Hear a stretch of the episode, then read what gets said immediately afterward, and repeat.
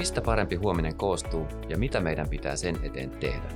Recoding podcastin neljännellä tuotantokaudella keskustellaan vastuullisuudesta, muutoksesta ja paremmasta tulevaisuudesta. Emme niinkään tarjoa valmiita vastauksia, vaan syvällistä pohdintaa. Minä olen Timo Bruns Kovorelta ja tavoitteenani on ollut jo pitkään taivuttaa teknologia ihmisten tarpeisiin eikä päinvastoin.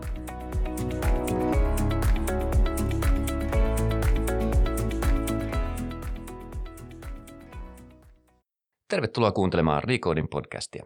Tällä kertaa keskustelemme strategiasta ja mikä sen nykyinen rooli osittain yrityksessä ja myöskin osittain yksilöiden elämässä on. Vieraanani tässä jaksossa on Maija Joutsenkoski, UPMn konsernistrategian johtaja. Kuulostaa hienolta titteliltä, Maija. Mitä se pitää sisällä?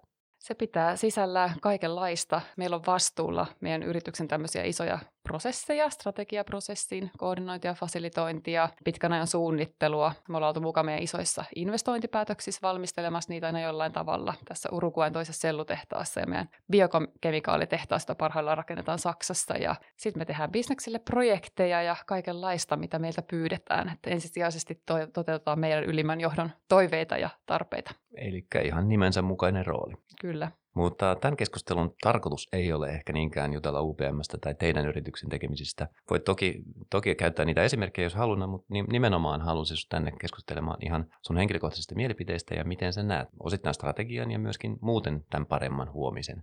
Erittäin hienoa, että pääsit mukaan. Tervetuloa. Kiitoksia. Ennen kuin mennään ihan itse päivän teemaan, niin ajattelin kysyä sulta näin osittain koronankin keskellä ja syksy pimenee ja muuta, niin mitä sun arkeen kuuluu? Tota, hyvä kysymys ja voisin vastata tähän tosi pitkästikin, mutta tota, musta meidän arkeen kuuluu tosi hyvää. Kaikki isot asiat on kunnossa. Meillä on kaksi pientä ihanaa koululaista, jotka pitää meidät kiireisinä viikonloppuisina iltaisin. He pelaa molemmat jalkapalloa ja soittaa viulua, joten tässä pääsee sitten itsekin harrastamaan, jollei muuta, niin heidän kauttaan. Hyvä. Ja, ja tämä tiesinkin osittain sen takia, että me ollaan myöskin aitanaapureita, mutta tota, Kyllä. ihan kiva kuulla. Tota, strategia sanana merkitsee monelle ihmiselle monta asiaa, mutta kysytään, mikä on sut saanut kiinnostamaan siitä strategiasta ja minkä takia se on, siitä on tullut sun työn sisältö?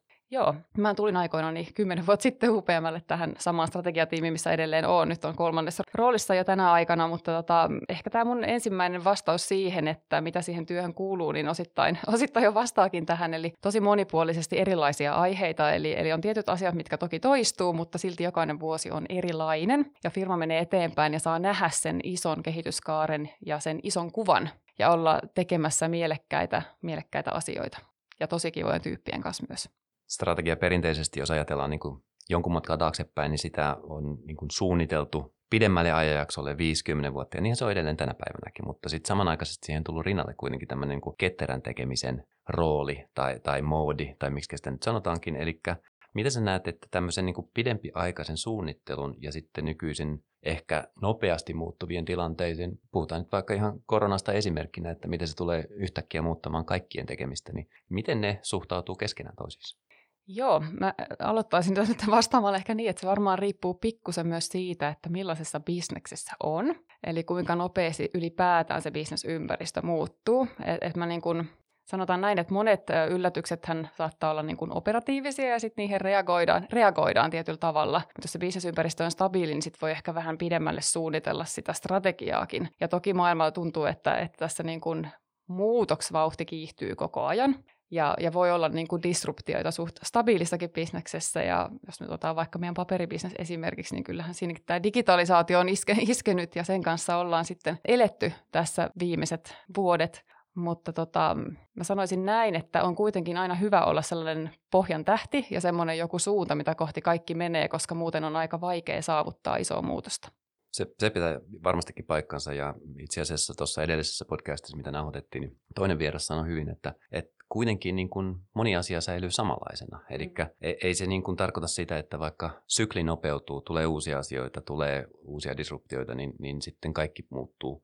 Ja, ja tota, aika monet asiat loppujen lopuksi pysyy samana. Joo, se on myös hyvä pointti, että, että se voi olla, että, tai pitää varmaan myös tunnistaa se, että mitkä asiat pysyy, ettei lähde kaiken perästä juoksemaan ja tunnistaa myös ne asiat, mihin pitää varautua ja mihin sitten vaan reagoidaan. Nimenomaan, just näin.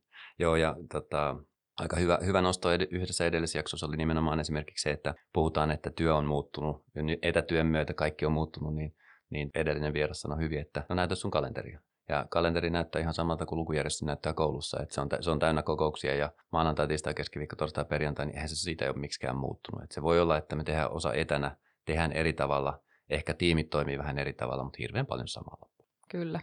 Hei, jutellaan seuraavaksi hetki siitä, että oikeastaan tämän päivän uutisoinnista. Mä en, en näe edes suoraa linkkiä siihen strategiaan välttämättä, vaan haluaisin nimenomaan kysyä sulta, että, että kun tämän päivän uutisointi ei tarvitse puhua edes Yhdysvaltojen vaaleista, vaan ihan yleisellä tasolla, niin nähdään negatiivisena. Ja jopa niin, että ehkä halutaan uutisoida niitä negatiivisia, niin saattaa myydä paremmin.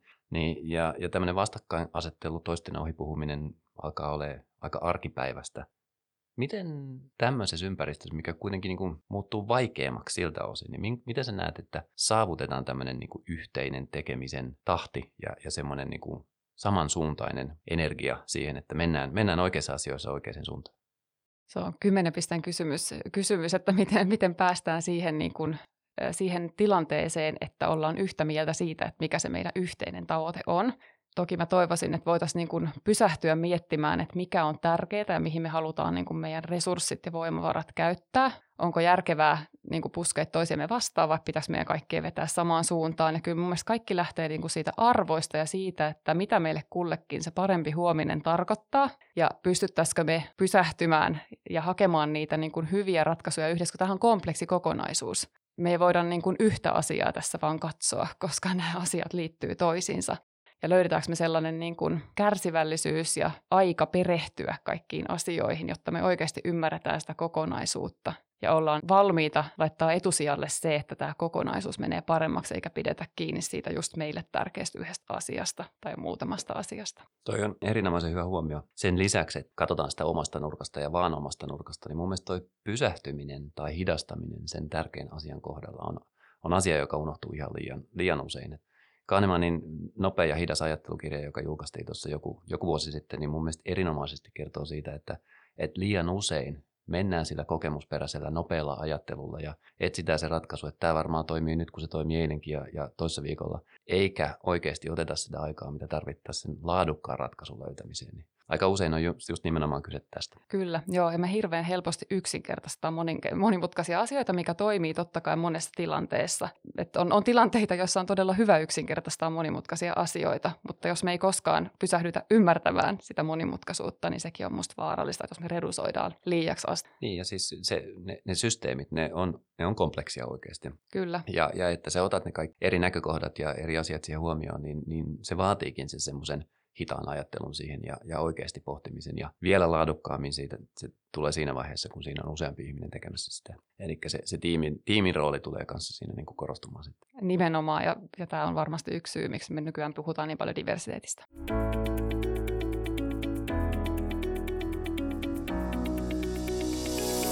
Tota, miten sä näet tämmöisessä niin kuin samansuuntaisuuden pyrkimisessä oli kyse strategiasta tai ei, niin miten sä näet niin kuin yksilön ja yrityksen roolin erot? Eli millä tavalla voidaan, voidaan sanoa, että tietyissä asioissa niin kuin yritys on määritellyt aika voimakkaastikin, että mitä meidän pitäisi tehdä ja mihin suuntaan meidän pitäisi mennä. Strategia niin sanotusti ylhäältä alaspäin johdettuna ja sitten ihmiset toteuttaa sitä, niin mutta mitäs nykypäivänä? Niin kuin, miten sä näet, että se, onko se muuttumassa ja, ja mihin suuntaan sen pitäisi muuttua? No mä sanoisin taas, että varmaan aika konteksti ja tilanne riippuvaista, että meilläkin strategia tehdään eri bisneksissä varmaan eri vuosina eri tavalla. Että joskus se on enemmän bottom-up ja top-down tai yhdistelmä tai muuta, että se yleensä lähtee siitä, että mitkä on ne kysymykset, mihin me halutaan vastata ja mikä olisi paras keino löytää niihin se, se vastaus. Et siinä jos nähdään, että, että tarvitaan paljon vaikka uusia ideoita, niin se on hirveä rikkaus, että me saadaan paljon porukkaa siihen mukaan. Sitten totta kai se vaikuttaa myös siihen sitouttamiseen ja jalkauttamiseen ja kaikkeen muuhun. Että, että mä sanoisin, että, että tota, varmaan se osallistamisen määrä riippuu siitä, että mitkä ne kysymykset on ja missä vaiheessa me luodaanko me uutta strategiaa ja uusia tavoitteita vai viilataanko me vähän sitä vanhaa. Kyllä, ihan varmasti toi osallistaminen ja sitä kautta se niin kuin sitouttaminen, niin mä näen sen ihan omassakin työssä ja nähnyt aikaisemmassa työpaikoissa, niin, niin se motivaatio, mikä sitä kautta tulee, kun, kun käydään näitä dialogeja. Joskus 10-15 vuotta sitten mä olin sitä mieltä, että se on ruotsalaista diskuteerausta, mutta en ole enää. Eli mä olen sitä mieltä, että jos se käydään siinä hetkessä, kun se pitää käydä, niin silloin se tiimi toimii jo samansuuntaisesti ja, ja niin kuin ollaan menossa samaan suuntaan sen sijaan, että se tulee jostain – niin sanotusti käskytettynä tai ohjattuna ja sitten muut sopeutuu siihen, niin, niin se motivaatio ei ole samaa luokkaa. Kyllä, ja onhan se, niin kuin, kyllähän ne päätöksetkin pitäisi pyrkiä tekemään lähellä, lähellä sitä paikkaa, missä siitä asiasta parhaiten tiedetään. Että kyllähän, tämä, niin kuin, kyllähän meidän organisaatiot on paljon matalampia nykyään kuin ne on ollut just tästä syystä ja monesta muustakin. Niin, ja siinä, ju, juuri näin, eli tullaan niin kuin tämän johtamisen muutokseen kanssa. Eli ei se välttämättä se esimies siellä korkeammalla hierarkiassa tai missä nyt sitten sattuu istumaankaan, niin ei ole parasta ymmärrystä tai näkemystä siihen niin kuin ongelmanratkaisuun. Eli nimenomaan kannattaisi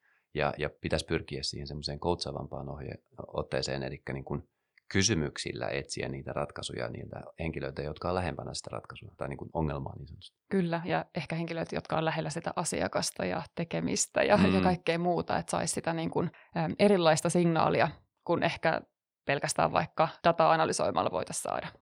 Puhuttiin äsken yrityksestä ja puhuttiin osittain strategiaroolista ja sitten tästä muuttuvasta maailmasta me ollaan ratkaisemassa viheliäisiä ongelmia. Pitääkö yrityksen rooli muuttua? Hyvä kysymys. Mun mielestä on hyvä, että kaikilla on roolit, koska silloin sä voit keskittyä siihen sun niin ydintekemiseen. Jos se lähtee liikaa laajenee se rooli, niin sitten on tietenkin aina vaarana se, että sä et oikein pysty niin kuin mitään enää samaa aikaiseksi. Et senhän takia yrityksissäkin on niin kuin, valitaan tarkasti ne tavoitteet, jo, joita lähdetään toteuttamaan, mm-hmm. että se fokus pysyy. Ja mun mielestä yritykset, ehkä varsinkin täällä Pohjoismaissa, missä me eletään tietynlaisessa kuplassa tai näytetään ehkä esimerkkiäkin monessa asiassa, niin yritykset ottaa tosi laajaa roolia jo mun mielestä. Ollaan todella niin kuin vastuullisia ja huolehditaan niin kuin monenlaisista erilaisista asioista. Niin ehkä siinä mielessä niin näen, näen niin kuin hyvänä sen, että kaikilla on sellaiset omat roolit ja kaikki hoitaa sen oman tonttinsa ja sen, mikä parhaiten osaa. Mä vähän kierrän tätä kysymystä, koska tässä on myös hyvin erilaisia yrityksiä. Se on ihan totta ja hyvä, että nostit tuon oikeastaan tuon kansainvälisen kulman, koska tottahan on juuri niin kuin sanoin, että Pohjoismaissa asiat on aika pitkälle edistyneet. Me ollaan vastuullisesti jo tekemässä paljon sellaisia asioita, mistä muualla vasta aletaan ihmettelemään ja miettimään ja keskustelemaan. Niin on, on ihan selvästikin eroja eri, eri maanosien ja tota, kulttuurien välillä.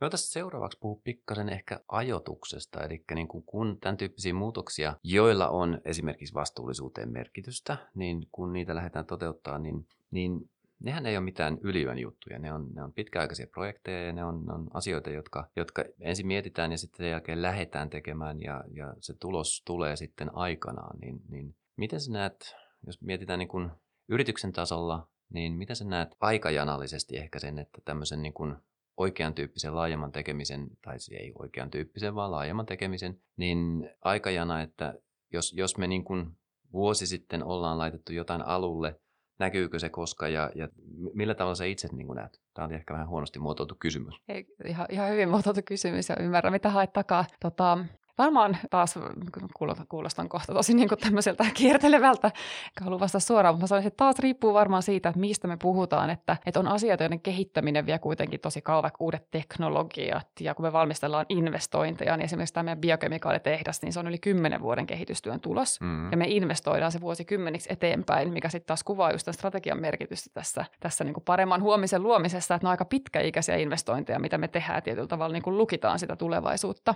Ja sitten jos me puhutaan jostain pienemmistä jutuista, prosessiparannuksista, energiatehokkuusinvestoinneista, niin ne toki voi tulla nopeammin. Tai teknologian kehityksessä, jos me puhutaan niin kuin pienemmistä asioista.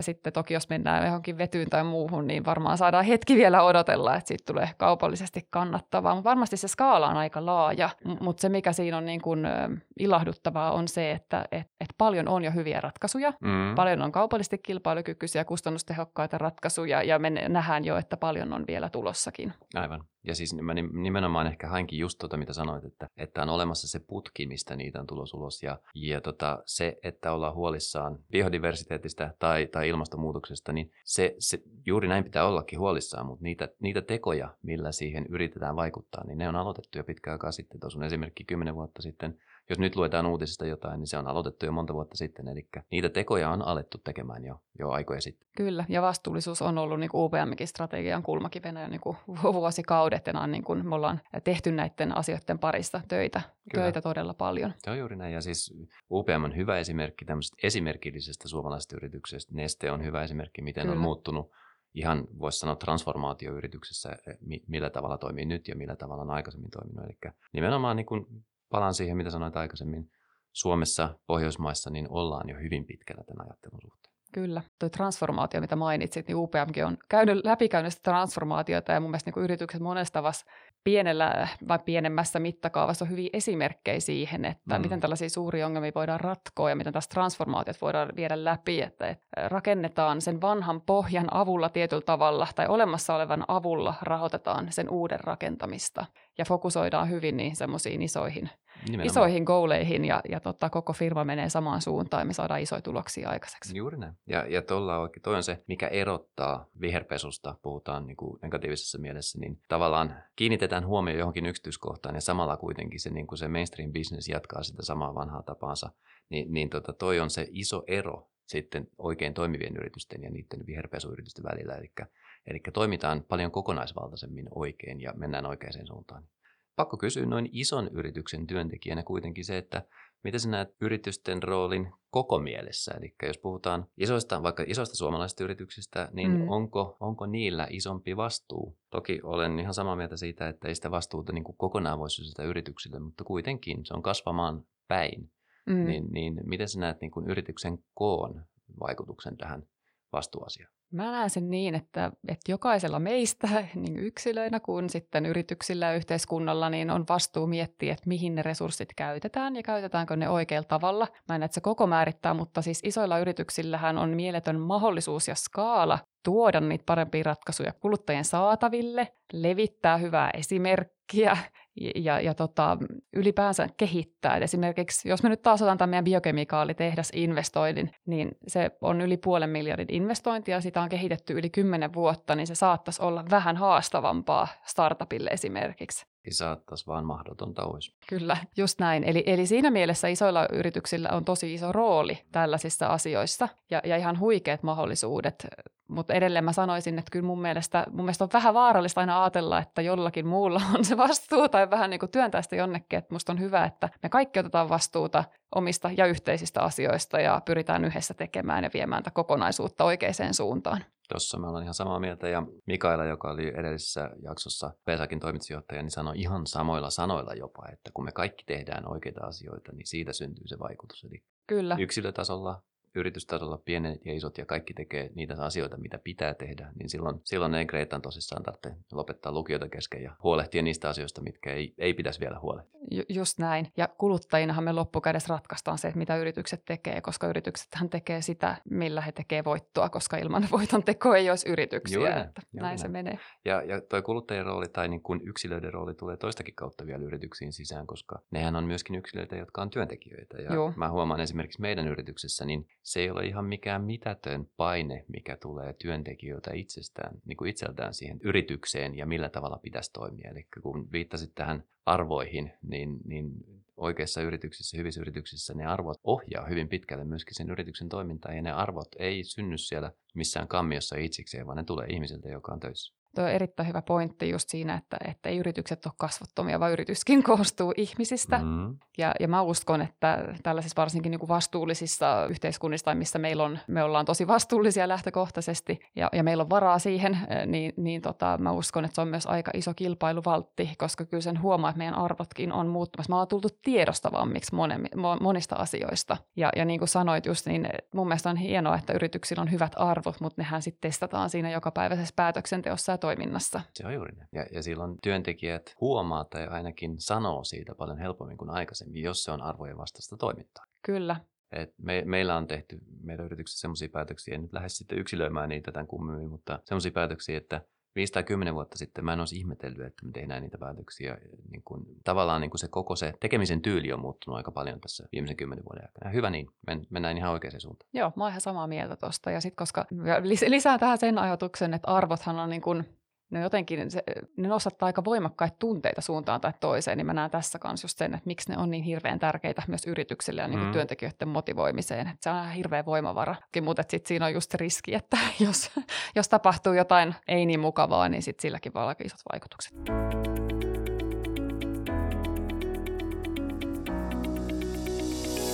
Goforen tämmöinen yksi slogani on, että me ollaan rakentamassa eettisesti parempaa digitaalista huomista. Niin jutellaan hetki digitaalisuudesta, jos sopii. Niin miten sä näet tämmöisessä paremmassa huomisessa, ei välttämättä teidän yrityksen kautta, vaan ihan muutenkin, niin miten sä näet digitalisaation roolin? Mun mielestä se on niin todella tärkeä. Jos mä aloitan siitä, että digitalisaation avulla, niin mehän voidaan niin tehdä monenlaisia toimenpiteitä, missä me optimoidaan resurssien käyttöä. Se mahdollistaa kierrätystalouden ihan eri tavalla. Me voidaan tehdä läpinäkyväksi kuluttajalle se, että mikä on tuotteen ympäristöjalanjälki. Tässä on niin kuin ihan, ihan hirveästi elementtejä, mitkä on ei, ei niin kuin pelkästään tarpeellisia, mutta sitten, sitten myös niin kuin luo uusia mahdollisuuksia. Tää, sitä kautta kyllä näet, että se koskettaa monella rintamalla tätä ja tukee, tukee tällaista niin kuin paremman huomisen luomista. Joo, ja siis my- myöskin ehkä skaalaa, eli sillä niin kuin tuodaan sitä ihan eri tavalla e-, esille sen takia, että pystytään skaalaamaan se digitaalisuuden avulla sitä. Nimenomaan, ja sitten toki niin kuin myös se, että ihmiset ymmärtää tätä kompleksista kokonaisuutta ja missä on tavallaan ne isoimmat driverit tai leverit, suomeksi varmaan vipu, mm. vivut, niin mi- mihin he voi vaikuttaa. Nimenomaan, joo. Se voi yksilötasolla, se voi olla niin kuin Compensating appi puhelimessa, jolla kertoo sun oman hiilijalanjäljen, mutta se voi olla sitten yrityksen tasolla niin, niin paljon muitakin asioita. Just näin. Tota, suhtaudut sä itse tulevaisuuteen positiivisesti vai negatiivisesti? Eli nyt näiden viheliäisten asioiden ääressä, kun painitaan, niin, niin mikä se sun oma fiilis on siitä, että ollaanko me menossa kohti parempaa tulevaisuutta? Vai, vai näetkö enemmän haasteita kuin, kuin positiivisia? Hyvä kysymys. Mä haluan suhtautua tulevaisuuteen positiivisesti. Ja mä näkisin tämän näin, että mä oon tupla diplomi-insinööri, joten ehkä tämä tulee vähän tästäkin, mutta kyllä mä näen, että, että me ollaan niin ihmiskuntana selvitty monista haasteista. Me ollaan ratkaistu monia ongelmia. Teknologia on kehittynyt huimasti ja koko ajan tulos lisää. Mä näen, että meillä on paljon hyviä ratkaisuja olemassa, niin kuin mä oon sanonutkin jo, ja, ja lisää on tulossa, niin meillähän on niin kuin kaikki, mitä muutokseen ja parempaa huomiseen tarvitaan. Se toki vaatii sitä, me ollaan valmiit muuttumaan ja tekemään sitä muutosta mm. niin kuin omien valintojen kautta ja myös se, että me ollaan valmiita niin kuin, ja pystytään yhdessä menemään samaan suuntaan ja tietyllä tavalla niin kuin koordinoimaan nämä asiat sinne oikeaan suuntaan. Kyllä, ja se yhteisöllisyys mukaan siihen ilman muuta. Yksilö yksin on niin kuin se rajallinen vaikutus. On, ja onhan meillä aika pinttyneet tavat ja tottumukset ja kaikki tämmöiset, ja niistä niin kuin pääseminen irti, ja kyllä se niin kuin totta kai toivon, että yritykset pystyy sitten tuomaan kuluttajille niitä sellaisia ratkaisuja, mitkä oikeasti istuu siihen arkeen ja on helppoja. Niin, tuosta oikeastaan niin kuin, tosta helposta on helppo jatkaa sillä, että, että se ei pitäskään nähdä, niin kuin tässä on joku aikaisemmin vieraskin sanonut, että se ei pitäskään nähdä, että se on luopumista mm. jostain, vaan se on ehkä niin kuin parempien asioiden tuomista tilalle. Kyllä. Ja mä taisin käyttää itse esimerkkinä aikaisemmassa jaksossa sitä, että et kyllähän se nyt on aika paljon parempi, että jos mulla on viisi laadukasta teepaitaa ja ne kestää kaikki 30 tai 40 pesua, kuin se, että mulla on 20 teepaitaa, jotka ei kestä kuin se viisi pesua. Niin se voi olla ihan pieniäkin asioita, mutta niillä on iso yhteisvaikutus. Kyllä. Onko jotain, mistä haluaisit mainita tai joku, joka liittyy tähän aiheeseen, mikä niin kuin haluaisit nostaa esille? Se on varmaan se, että on niin kuin, tosi paljonkin asioita, asioita, mitä mä oon miettinyt liittyen siihen parempaan huomiseen. Mä palaisin vielä siihen, mitä mä sanoin siitä pysähtymisestä – että sitähän monesti menee vaan sellaisessa arkipäivän oravan pyörässä tai tietynlaisissa totutuissa kuvioissa, mutta ehkä se on hyvä miettiä, että mitä se parempi huominen tarkoittaa just mulle ihan yleisestikin elämässä. Ja mitkä on, ne, on ne mun arvot, joita, joita mä haluan niin omassa elämässäni toteuttaa. Ja, ja niin kuin, millaisia tavoitteita mä haluan asettaa vaikka tulevaisuudelle? Ja mitä se tarkoittaa sitten nykyhetkessä, mitä mun pitää ruveta tekemään eri lailla. Mm pitääkö mun muuttaa mun ajattelua ensin ja sitten sit siirtää se tekoihin. Ja, ja just se, että mihin mä käytän mun energian ja mun resurssit ja, ja näin, koska tota, pienet asiat sitten kuitenkin kerä, kerääntyy ja kasaantuu. Että jos miettii tästä kymmenen vuotta eteenpäin, niin se, mitä mä teen joka päivä, niin, niin sillä on aika suuri, suuri merkitys. Se voi viedä tosi eri suuntiin sit vuosien yli. Noihin sanoihin on hyvä lopettaa. Erinomaisen paljon kiitoksia Maija. Kiitos.